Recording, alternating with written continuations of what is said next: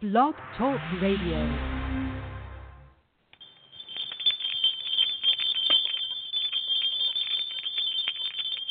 And welcome to Community Garden Revolution. I'm Mary Hukill, your show host, and I'm so glad to have you all here this week.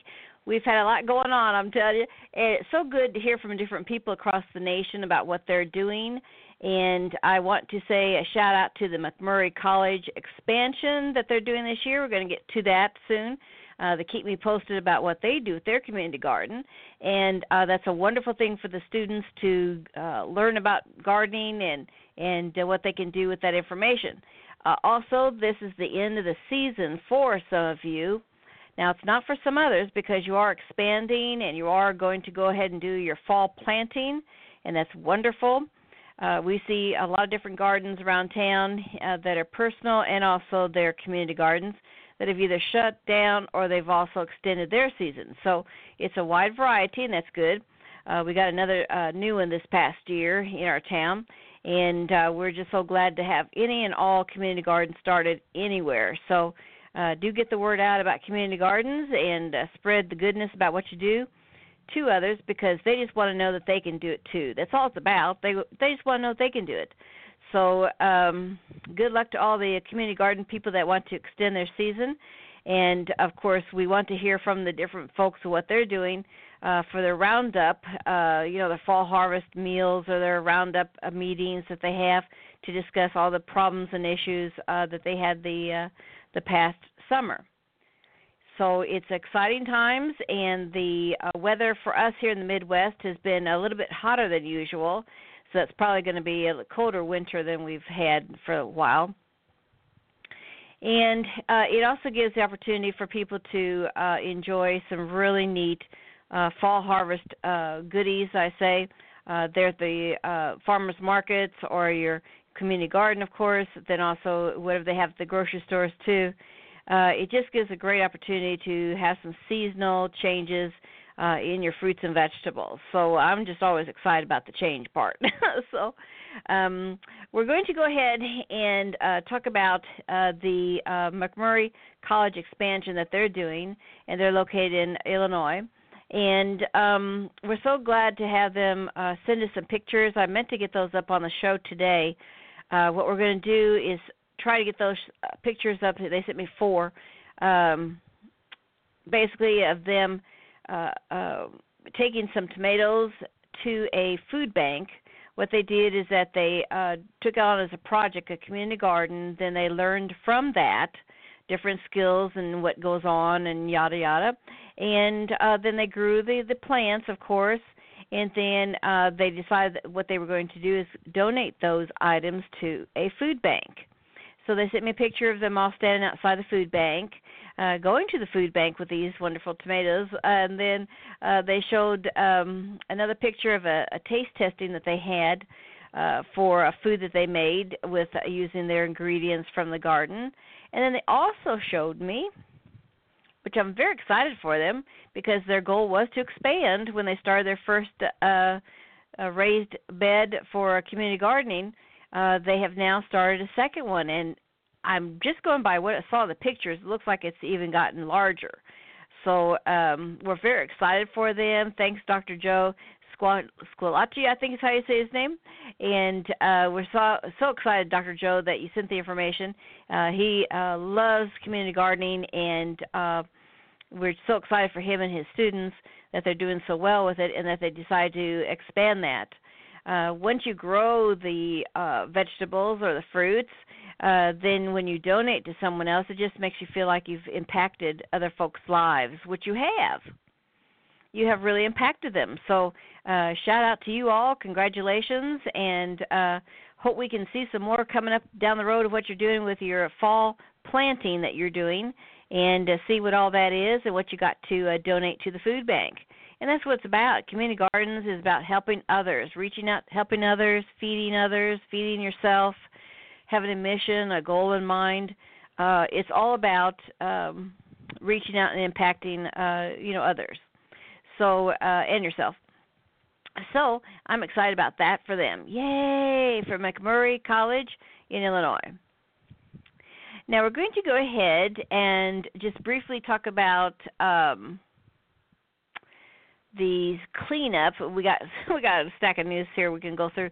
Uh, let's go ahead and hit the cleanup part, and we're going to pick out a, a group called the Ewing. Uh, that's E W I N G Green uh, Community uh, Gardens. It's Ewing uh, Community Gardens. I'm sorry, they have the Ewing Green Team is what they call themselves. You know the the uh, uh, volunteers and they've already had their fall uh excuse me fall meeting and cleanup they do a bunch of stuff during the course of the year like recycling events and and let's see here um shred day and and uh prescription take back day you know they do all kinds of things they tie in together uh but um but they're basically a group that was um set up i think about two years ago yeah two years ago and they uh evidently have townships I guess I guess that might be something is what my counties would be, our counties where we live.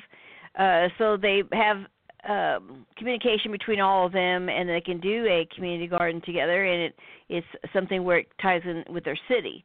So uh, somehow it's all like a neighborhood association, but they're in districts, I guess, and they all tie together with these community garden ideas. So um, anyway, they had their fall uh, garden cleanup, is what they call it and uh, they do have student volunteers that came from the College of New Jersey, and uh, to help them out and clean up uh, the community garden.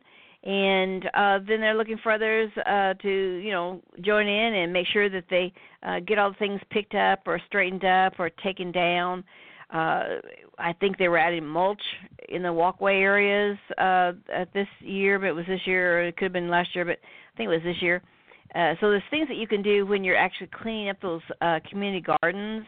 Uh, if it needs to be taking plastic out around some plants uh, that you were trying to keep the weeds out, uh, trying to get that out so you can go ahead and put some new ones in the uh, new plastic down in the spring. Um, if you've got uh, some uh, water spigots that you need to add on, ours that uh, in our town that um, uh, they did it on an old lot where it used to be a house, and see the rules have changed from when houses were built in the 1920s and 40s to today's time, and now it takes two lots to make the uh, width of a house that they would accept for today's building uh, zone codes. So uh, what they did, and they must be listening, they uh, took an old lot that someone had torn down the house and put a little fence in the front and back. Um, I don't know if the side fence is theirs or the neighbors. I don't know and uh then they put a water spigot in the front which is in our town that's usually where they had the the pipe or the connections to the pipes to the water system in our town. So uh all they do is add the water spigot and whatever needs to be done to you know hook up to the pipe. And uh so they had that little area.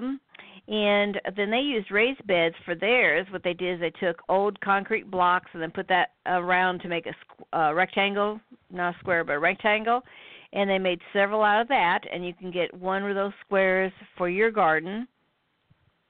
And then in the middle they put mulch uh on the ground all around it. So uh when they took down stuff they went ahead and just took out what was in the the um beds because they've already taken theirs down. Uh they uh, went ahead and took everything out of the beds and all you see there is just uh the concrete blocked uh raised beds and with the dirt in it and then of course the mulch on the side uh all around it. They used it for the sidewalk and walk area.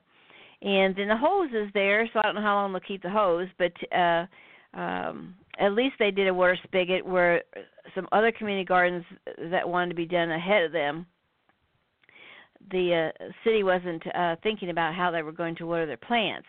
And uh, of course they wouldn't want an extra water route to go on that uh, to happen so we had in our town a group that decided to stand up and uh uh say hey we'll take it and look at uh, as a whole broad thing including the city and county and see what could be done. So we're all waiting patiently on that. It's now been at least a year maybe two years but a year for sure. And we'll see if something comes of that. And if it does and they decide to take on the project i believe that they'll do a great job and it'll be expansion for our town uh, similar like what we do with Adopt a Spot uh, program, that kind of thing, which I've been a sponsor before, and um, then also uh, taking care of uh, uh, cleaning up areas because you got to make sure these areas are cleaned up, and they're constantly on their Facebook page to their members, uh, this particular community garden, uh, to make sure that things are cleaned up.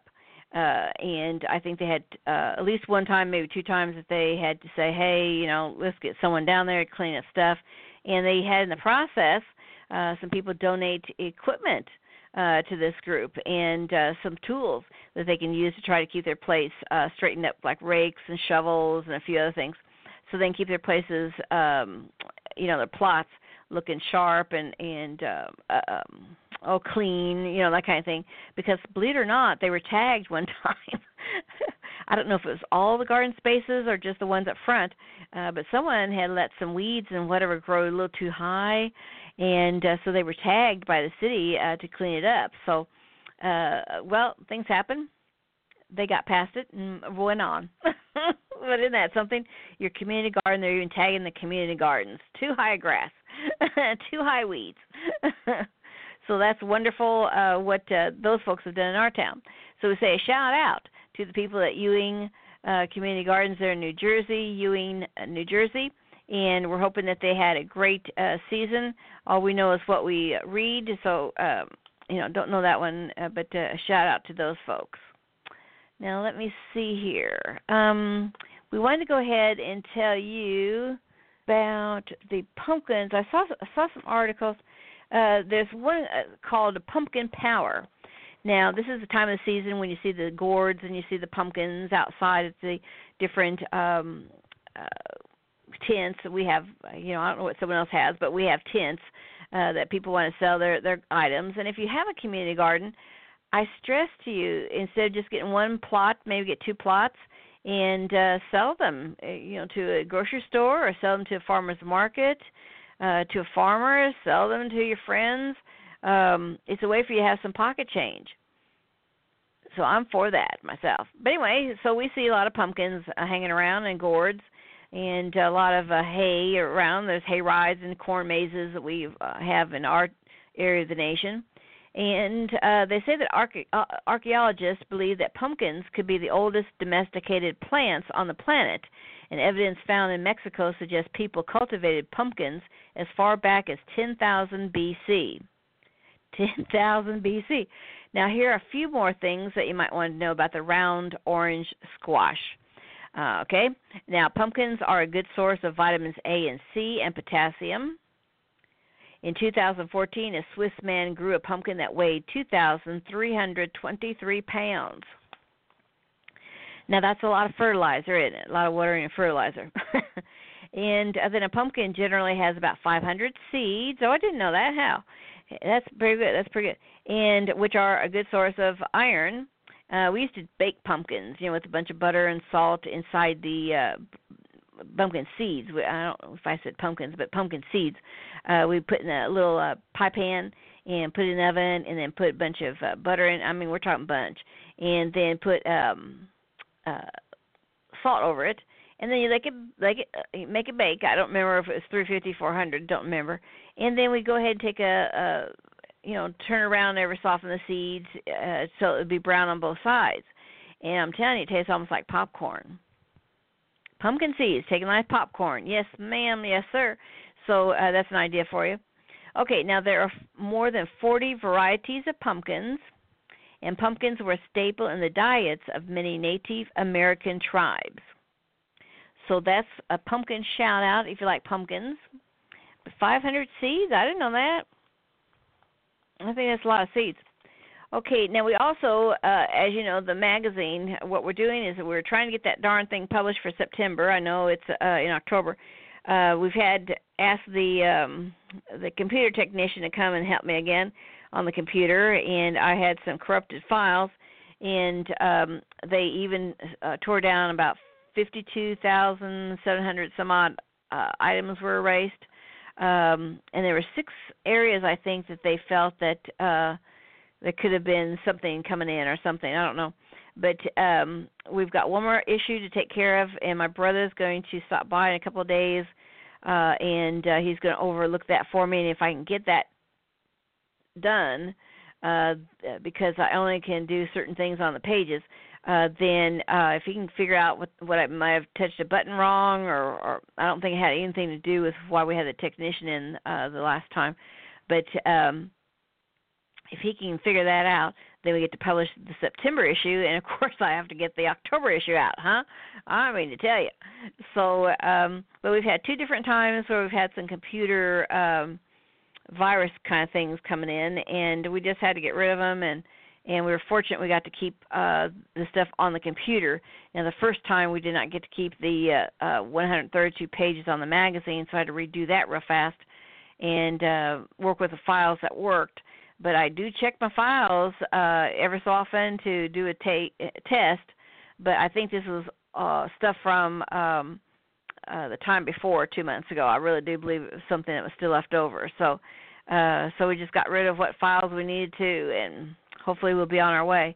So that's coming, folks. I hadn't forgotten you. I know some people have been inquiring about it and wondering what is going on. Well, that's what's going on. Decide, oh, I'll just go ahead and say, hey, we had another computer, um, you know, corruption situation going on. So I apologize. Um, we'd like to get the information out to you. Um, just part of what happens with computers. So I don't believe I was hacked, but uh, I think it's just corrupted files or information that I had gotten from the uh, computer. So, all righty, so much for that excitement. Okay, um, bulbs is a good time to plant things if you want to have some bulbs for next year. Let's say if you had in your community garden uh, the opportunity to put some flowers in. Uh, if you get to keep your same spot, I don't know if they don't allow you on the grounds during the fall and winter. Most of them don't, but uh, if they do, uh, you can start planting some flower bulbs to uh, add some vibrancy and color and texture to your community garden. And uh, there's plenty of sales going on, the catalogs for community gardens, so there's not going to be a lack of uh, finding something uh, that you can use for your community garden. Now we're going to come back here in a moment, and I wanted to go over uh, a few other things uh, that we found some information about for community gardens. Uh, so uh, we'll be right back.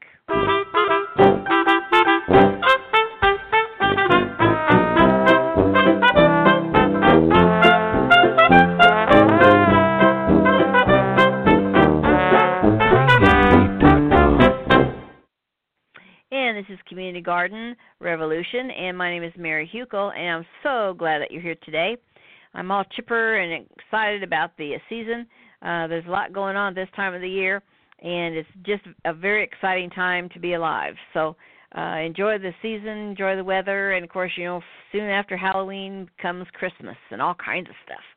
And um, uh, for us, we've been very excited about what we've been able to freeze, and uh, we didn't do canning this year, but we're uh, very excited about what we did freeze. And I'm hoping we can do canning next year. Uh, and um, uh, we're just so excited about uh, the vegetable soups that we're going to be having this season. Uh, you know, for the wintertime, I'm already I'm already salivating, and uh, we're just so excited about what we've been able to accomplish with what we've grown this year. So uh, hope you feel the same way with what you've done. And if it's just one or two items, hey, that is a great day. It doesn't have to be 12 different things. One or two items is all right. We keep it simple now. We're older and we just keep it simpler because there's just so much other things going on. So you got to do what you can do, and that's all you can do. And don't feel bad about it. Okay, now we want to tell you a few little uh, news items here first. Uh, now we have in the magazine we deal with the Ames uh, in- Incorporated people for the shovels and all the kinds of other uh, hand tools and so on. That's who we uh, like to go with, who we feel is good quality items in our stores, in our chain stores, our hardware stores. We're for those folks. So don't think that we've deviated. We have not. I'm, I believe in loyalty. So, okay, now I did want to show you um, what I saw and I'm trying to find Better Homes and Garden. That's what it was. Okay, so there are some tools that they have in there, and that you might want to look in the uh, October issue. And one is called the Dutch Treat, and it's uh, for a it's a is it Sneeboer's hand bulb planter, and it's uh, entirely made of stainless steel, and it looks like a good product. That might be an option for you for planting a lot of bulbs. And then they've also got an English style, what they called uh, the Esschert Design Dibber to make holes for small bulbs among plants, and that's on Amazon. And then the Buzz Thrill, they call it the Bulb Bopper, snaps into a cordless drill to make a two inch diameter hole up to nine inches deep. And uh, that's on gardeners.com. That looks cool. Wouldn't have guessed what it was, but it looks cool. Um, then also the scoop digger. I like that. Um, DeWit's bulb and crocus planter is made of a bargain steel. Oh, I'm sorry, not bargain. It's bronze steel. I'm, I'm sorry. Uh, and with an ash handle, and you can find that on Garrett Wade. Is that right? I don't know what that is. Maybe that's the name of the company. And uh, then there's a short shovel. Uh, the Sneeboer's bulb shovel is 20 inches long for solid leverage, and that's an idea to use. Uh, the Ames.com people or Ames Incorporated people, they have something similar to that. Uh, and uh, just go with what you feel is going to work for you in your garden and what tools that you need because you know that. I wouldn't know what you're needing. I don't know, you know, how you're planting it, how you decided to make the rows for you, or did you want some height to it, and so you add some planters or containers to make it more exciting. You know, it's whatever it is that you do with your garden. It's all good. It's all good. Just do it. Okay, now we've got. Let's see here. Um, we've got some things from the USDA. Uh, this is a time when a lot of people uh, get all their items from their gardens and they decide to have a potluck supper. You know, there at the uh, end of the season, a fall harvest that's very popular in in the nation. And of course, it depends upon when your season ends. Or it may be that you do it as a fall harvest event and raise money for your garden. And uh, you may have some music in there, or maybe have some artwork or a chef that comes in and does a special meal for you everybody does something different and that's okay do what's best for you and where you live because your culture is a little different than someone else's culture do it.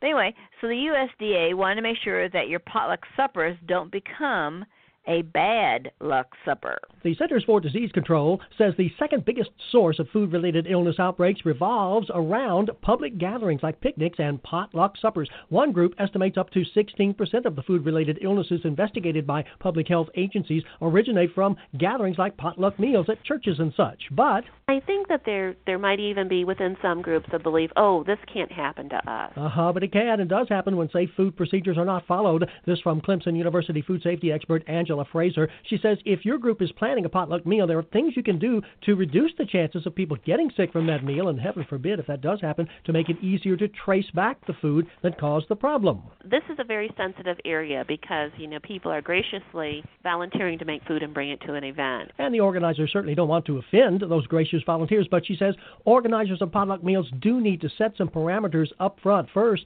Share with people that they should only produce so many servings like eight or ten servings of a food.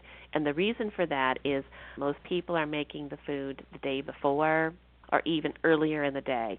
If you're making large amounts of food, it's very difficult to cool that large volumes of food down properly in a home setting. So limit the number of servings and remind them after they've cooked the food that they need to keep it hot or cold and transport it, you know, in a cooler to wherever the event is taking place. Next, ask contributors to label the container. And that's actually great for cleanup. I've been at events and you're like, well, whose spoon is this? Whose plate is this? and then possibly ask people to um, bring multiple utensils because if you know the utensil you're using for scooping gets tossed on the table or becomes contaminated, there's another one that you can immediately put in there that's clean. That labeling thing could turn out to be very important. It will at least help to keep foods from being commingled. Because in the event that two food items get commingled, you may not know what the true source of the illness is. Next, some things to do for the organizers of the potluck supper. First, kind of check out the food when it's brought in by the preparers. And this is where it gets tricky. If somebody has a cold food that is potentially hazardous, you touch the bowl, and if the bowl is warm, you kind of like, mm, this might not have been maintained under proper temperature control. And so then Fraser says, maybe say, okay, well, let's put this into a refrigerator for a little bit of time before we serve this. And when the foods are set out and served, do what you can to keep the cold foods cold, the hot foods hot, and for sure, either way, food shouldn't sit out for a long period of time. I would suggest that setup be about 15, 20 minutes before service. People eat, and then within one hour, somebody begins cleaning up by wrapping foods and labeling it and putting it into a refrigerator. Follow those guidelines, and you can at least reduce the chances of having your potluck supper turn out to be a pot unluck supper, right? That's right. All right. Gary Crawford reporting for the U.S. Department of Agriculture, Washington. Thanks, Gary. And uh, it's great to have those fall harvest meals at the end of the year. You want to share the ideas and uh, tips about what you went through with your community garden. Uh, it gives a way for them to uh, plan for the following year because you don't want to make the same mistakes that you did before. But also things happen. So uh, you know, with the weather, we've told you before that some people have had a lot of flooding. Uh, we've also had people that have had wildfires out west um, you know, sometimes Mother Nature is what it is, and some people have had extra drought, uh, different periods of time. We in the Midwest have been blessed with a lot more rain. So that means we're probably going to get a little bit more snow than we normally do in the winter time. kind of balances out. Uh, but um, it's great that uh, you're going to have your potluck dinners. That is superb. But do be safe. Now uh, we find uh, that the USDA is feeling that um, with all the um, new programs that are out there about foods and uh, urban farming, small farms, community gardens, uh, with uh, different um, other kinds of projects with food that we're improving with getting health food access uh, to people, and they're finding that that's working. In the area of improving Americans' diets and reducing hunger, there's been an awful lot of work done over the last uh, seven plus years. Agriculture Secretary Tom Vilsack outlining that work Tuesday for the National Academy of Sciences Obesity Roundtable. Vilsack talking about the creation of simpler nutrition guidance, better nutrition standards for school meals, more incentives for low income people to buy healthier foods. And Vilsack said the results are starting to show up. Some of the obesity rates have, have plateaued, especially among children. And for a, a subset of kids, they have actually gone down a bit. We're seeing food insecurity decline a bit in the United States, uh, particularly an important decline among children. Uh, it's at a record low this year. We're proud of that. We want to obviously see that continue. He said if it does continue and Congress keeps the programs going, we'll see more significant benefits over time. But he said it will take time. We didn't get into this situation overnight, and we're not going to get out of it overnight. In Washington, Gary Crawford for the U.S. Department of Agriculture. I think that's exciting news, don't you? Well, you're listening to Community Garden Revolution, and my name is Mary Hukill, and I'm so glad you came this week. I'm always glad when you come. Come back again. All right, we'll talk to you soon. Thank you very much for your uh, time today, and I appreciate the pictures from MacMurray College. We'll try to get that on the show uh, so that people can look that on Blog Talk Radio. All right, well, thank you so very much. Have a great Community Garden Day.